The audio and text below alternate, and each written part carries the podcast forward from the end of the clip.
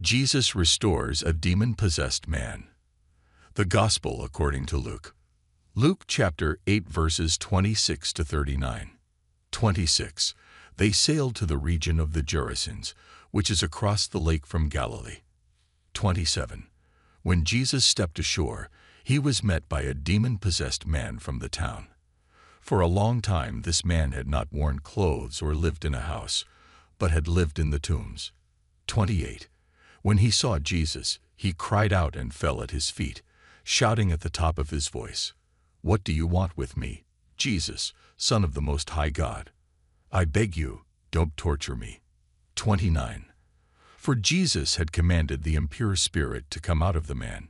Many times it had seized him, and though he was chained hand and foot and kept under guard, he had broken his chains and had been driven by the demon into solitary places.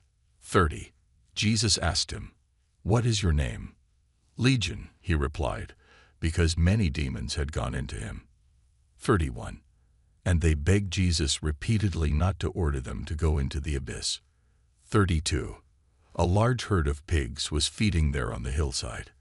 The demons begged Jesus to let them go into the pigs, and he gave them permission. thirty-three. When the demons came out of the man, they went into the pigs, and the herd rushed down the steep bank into the lake and was drowned. thirty-four. When those tending the pigs saw what had happened, they ran off and reported this in the town and countryside. thirty-five. And the people went out to see what had happened. When they came to Jesus, they found the man from whom the demons had gone out, sitting at Jesus' feet, dressed and in his right mind, and they were afraid. thirty-six. Those who had seen it told the people how the demon-possessed man had been cured.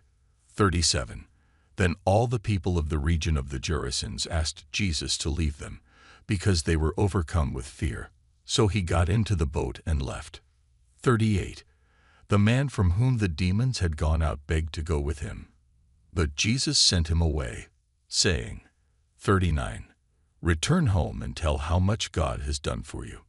So the man went away and told all over town how much Jesus had done for him. Glory be to God.